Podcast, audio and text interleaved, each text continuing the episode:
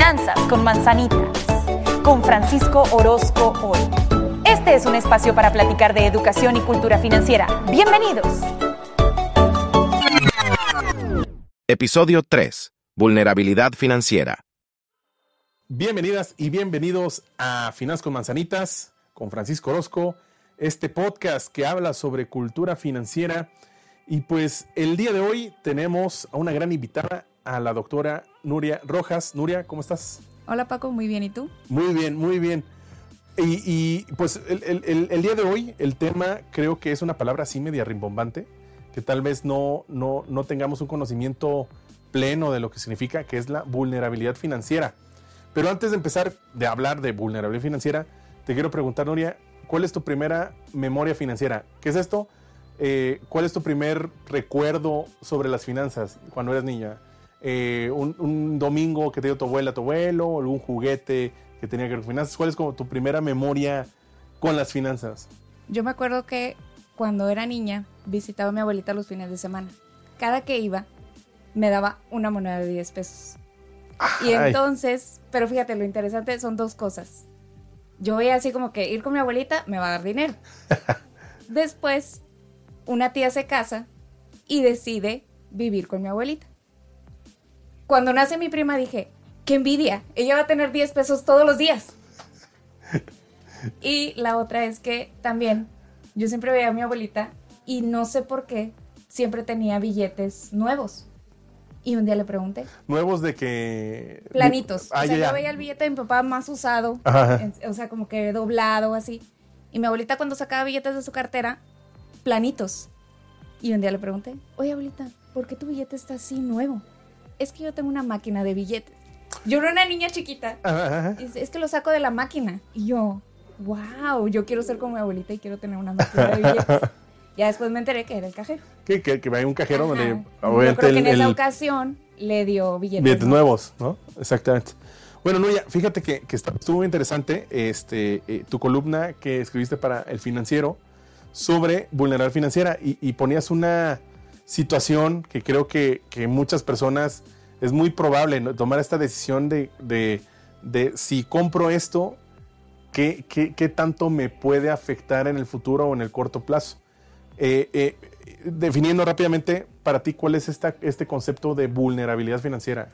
Mira, te cuento. Este, la vulnerabilidad financiera es esta probabilidad que tiene una persona de poner en riesgo su estándar de vida. Okay. Entonces, esto es, un concepto que me pareció muy interesante porque no importa si eres de cualquier clase eh, socioeconómica, tienes vulnerabilidad financiera en el momento en el que a lo mejor estás teniendo un alto nivel de deuda o eh, pudieras llegar a perder tu empleo, hubiera un accidente en tu familia, puedes perder lo que, lo que tienes o no sé, a lo mejor el estándar de vida que yo tengo es este, un colegio privado. El estándar de vida que yo tengo es tener dos coches o vivir en esta casa. Entonces, en el momento que sucede algo en, tu economía que la afecta, pues puedes tener ese riesgo, ¿no? De perder el estándar de vida que tienes actual.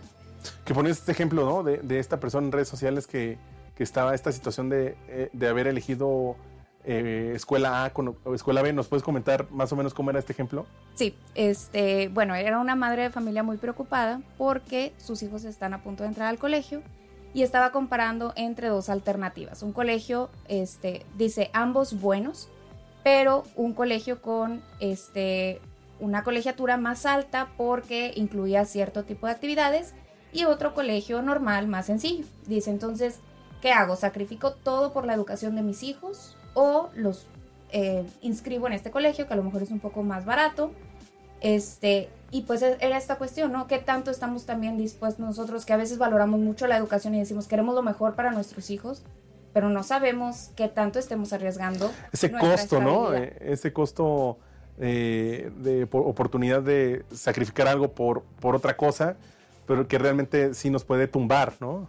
Eh, sí, a veces no sabemos hasta dónde, ¿verdad? Hasta dónde vale esto la pena, porque yo sé que la educación es muy importante, pero hay que evaluarlo, ¿no? Y sobre todo, pues la base que siempre va a ser un presupuesto.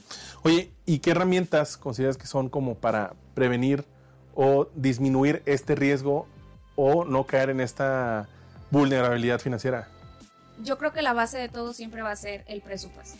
De hecho, en una investigación que vi, habla de los riesgos o cómo podríamos eh, saber que una persona tiene este, este nivel de vulnerabilidad financiera alto. Bueno, son dos factores. Uno es el objetivo. O sea, si esta persona pues tiene un alto nivel de endeudamiento, si no cuenta con ahorros, o también, por ejemplo, el tipo de seguros que tiene, seguro de gastos médicos, seguro de autos, esto es objetivo pero también está el subjetivo. Y este subjetivo viene de las percepciones que yo tengo con el dinero. A veces pensamos, ah, no, sí, sí puedo pagar esto porque en el futuro voy a recibir este ingreso. O empiezo a planear las vacaciones ya con el ingreso, no sé, del aguinaldo, de las utilidades. Y entonces, esta es esa, esa parte objetiva que juega con nuestra mente, que decimos, a lo mejor no tengo un presupuesto tangible en el que realmente voy anotando todos mis gastos, y tarjetas. lo de siempre, lo que no se puede medir no se puede controlar, ¿no? Exacto. Entonces tengo confianza, paso mi tarjeta, no tengo este control y pues es, esa parte que también pudiera estar en contra. Yo, yo, yo, siempre he dicho que también esta, esta vulnerabilidad se ve de que, por ejemplo, ahorita mismo si saliéramos y se me poncha una llanta, sería capaz de solucionar ese problema, ¿no? Y, y pues ahí, oye, ¿sabes qué? No cuento efectivo, pero tengo una tarjeta de crédito. Porque también hay como que a veces este, este pues, link que queremos hacer o ligar esta parte de que el crédito es malo, ¿no? Pero obviamente es saber utilizar el crédito como una herramienta para disminuir la vulnerabilidad financiera, ¿no?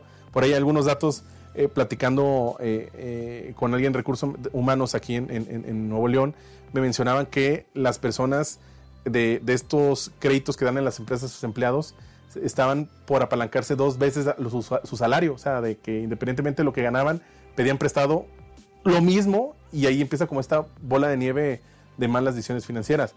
Ahí en ese sentido, pues, ¿cómo, cómo medir o no sé cómo, no, sé cómo explicarlo, pero cuál tendría que ser como que las medidas para poder realmente entender el impacto de la vulnerabilidad financiera? Como, no sé, eh, ahorita hablaste del presupuesto, pero ¿en qué, otra, ¿en qué otras cosas tendría que fijarse una persona para ver si realmente es vulnerable?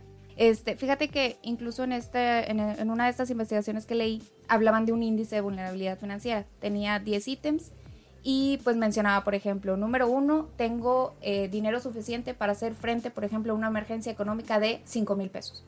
Ah, ok. Este, Muy similar quiz, ¿no? Uno que los pusiste. Ajá, Sí. Entonces, son este tipo de factores que si gusta se lo puedo compartir este, que nosotros podemos determinar nuestro grado de vulnerabilidad financiera con esto. Por ejemplo, me he atrasado en el pago de la renta en el último, en el último semestre, al menos en una ocasión. O eh, no tuve dinero suficiente para hacer el pago, para no generar intereses en mi tarjeta de crédito. Entonces son estos factores que nos pueden indicar que a lo mejor algo está pasando en nuestra planeación financiera que no nos está permitiendo cubrir nuestras, nuestras obligaciones financieras, ¿no? Como el pago de la tarjeta, el pago de mi, de mi hipoteca o de mi vivienda.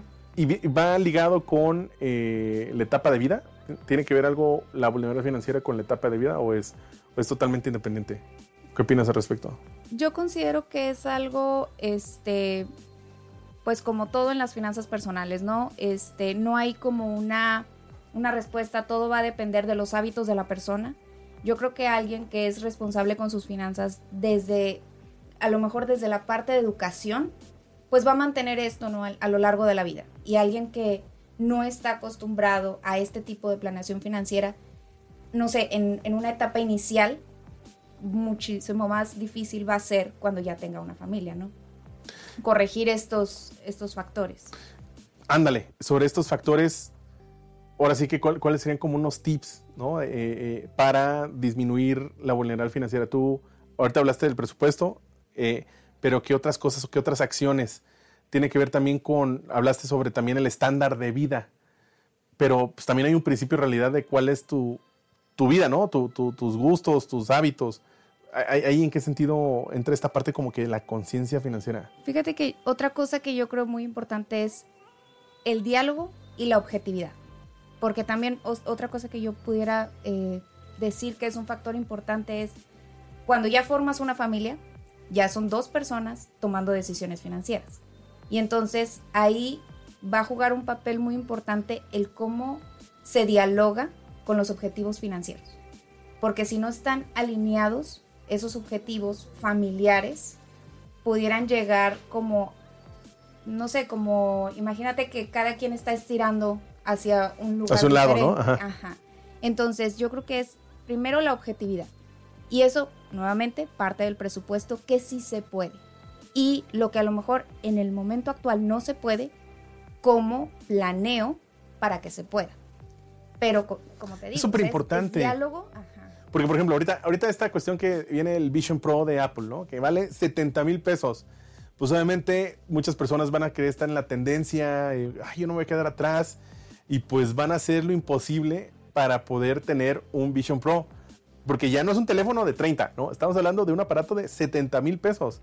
Y otra vez, ¿cuál es tu principio de realidad? O qué debería hacer para poder conseguir eso. Porque tampoco, vaya, no tiene nada de malo comprarlo, pero es no planear justamente esta parte de, de las finanzas. Así es. Yo, por ejemplo, pienso, ok, me están ofreciendo los meses sin intereses. ¿Y por qué no esa misma cantidad de meses que yo estaría pagando el, el producto, por qué no ahorro por él? ¿Verdad? Ya. O sea, es... A lo mejor yo sé que los meses sin intereses nos dan esta oportunidad. Esta parte de financiamiento, pero- ¿no? Ajá, pero están dentro de mi presupuesto. O sea, aquí también es analizar, no porque algo esté a meses sin intereses, pues sí, es más fácil la adquisición, pero realmente está planeado dentro de mi presupuesto. Y, oye, si se puede, o sea, ok, ya está presupuestado, bueno, ¿por qué no lo ahorro? Ya con este ahorro, también otro de mis consejos es siempre dejar que estas decisiones financieras maduren. O sea, este es, quiero esto. Ok, pero dale un tiempo, vamos a ver. O sea, a lo mejor ahorita que es tendencia, sí, sí lo quiero. A ver, hace un mes lo quería. Pasar de ser un gustito a una necesidad, ¿no? Sí. Eh, realmente lo voy a utilizar. Ok, ok. Ujú. Yo, yo creo que conforme la cantidad que representa dentro de mi presupuesto es, vamos a dejar el tiempo de reflexionar si realmente, número uno, lo necesito o dos, lo quiero. O sea, sí, me quiero dar ese gusto, pero vamos a dejar que madure. Puede pasar un mes, dos meses y decir, ¿sabes qué? Realmente No no, era lo necesario, necesitaba. ¿no? Ahí van a estar los lentes que, no sé, a lo mejor ahorita no son tantas las aplicaciones que son compatibles. O sea, a lo mejor no era necesario en este momento y pude ahorrar por él. Ya comparé, no sé, un amigo se lo compró, lo usé, no, ay, fíjate que realmente no era la gran cosa. Ya maduró esa necesidad y pues ya me lo ahorro, ¿no? Wow. Yo, a mí me vino eso con el primer iPad, ¿no? Eh, Así de, ah, va a salir la tecnología, la innovación, no quiero quedarme fuera. Y realmente no había madurado el realmente para qué lo iba a utilizar y pues ahí se vino, eh, eh, ahí se arrumbó luego porque realmente era un iPodzote en aquel momento, ¿no? Y creo que así eso pasa con la televisión, eso pasa con incluso con los coches, los automóviles, que son estos, pues ya, ya son gastos, porque se pueden considerar gastos bastante fuertes, que realmente no va a tener una retribución pues ni emocional, yo creo, ¿no? Que eso es justamente de- deja que tus eh, eh, deseos maduren como tal. Yo, yo tengo una anécdota eh, en alguna de estas pláticas y consultorías que hemos estado haciendo. una empresa nos comentó sobre la vulnerabilidad financiera de uno de sus empleados, ¿no? Que era de estos guardias de seguridad que siempre acompañaban a los directivos de esta empresa y pues acostumbrado a que el, el jefe siempre iba a los restaurantes caros de, de Monterrey o que luego lo acompañaba a, la, la joyería donde había el reloj acá super fancy, pues dije, ah, si mi jefe puede, yo por qué no. Entonces empezó a endeudar, otra vez de la deuda mala, por no madurar, este principio de realidad que has comentado, y desafortunadamente fallece, y, y aunque las deudas no se heredan, lo dejó en una vulnerabilidad financiera a su familia porque no había ahorro, no, no había cosas tangibles que realmente eh, eh, pues pudieran mantener a flote a, a la familia, ¿no? Y es esta parte de la subjetividad que te digo que juega también un, un rol muy importante en- al momento de determinar la vulnerabilidad financiera de una persona. Porque, por ejemplo, antes te comparabas con tu vecino, que claro, al vivir a- Claro. a la- al lado de tu casa, Si mi vecino lo tiene, ¿por qué yo no? ajá, era muy sencillo. Y claro, ahí fácil la comparativa. ¿Por qué? Porque si ya tenemos esta vivienda, pues yo creo que ganamos los mismos ingresos. Pero hoy en día, con las redes sociales, no te estás comparando con tu vecino next door No. te estás comparando con las Kardashians, por ejemplo. Sí, sí, claro. Entonces, es esa concientización de que parte de la planeación, ¿no? ¿Puedo con ello? Ah, pues Nuria, muchísimas gracias. Ya justamente estamos cerrando con estos 15 minutitos sobre cultura financiera en el, en el tema de este episodio que es vulnerabilidad financiera. Nuria, ¿dónde te pueden seguir en redes sociales? Eh, bueno, me faltó comentar, me gusta mucho leer. Síganme en mi cuenta de Instagram, Nuria Lecturas. Ah. Nuria, bajo lecturas. Recomendadísimo. Nuria, en serio, muchísimas gracias. A ti, Paco. Y recuerden que aquí en este espacio todo lo explicamos con manzanitas. Nos vemos en el siguiente episodio. Finanzas con Manzanitas con Francisco Orozco Ori. Nos vemos pronto. Hasta luego.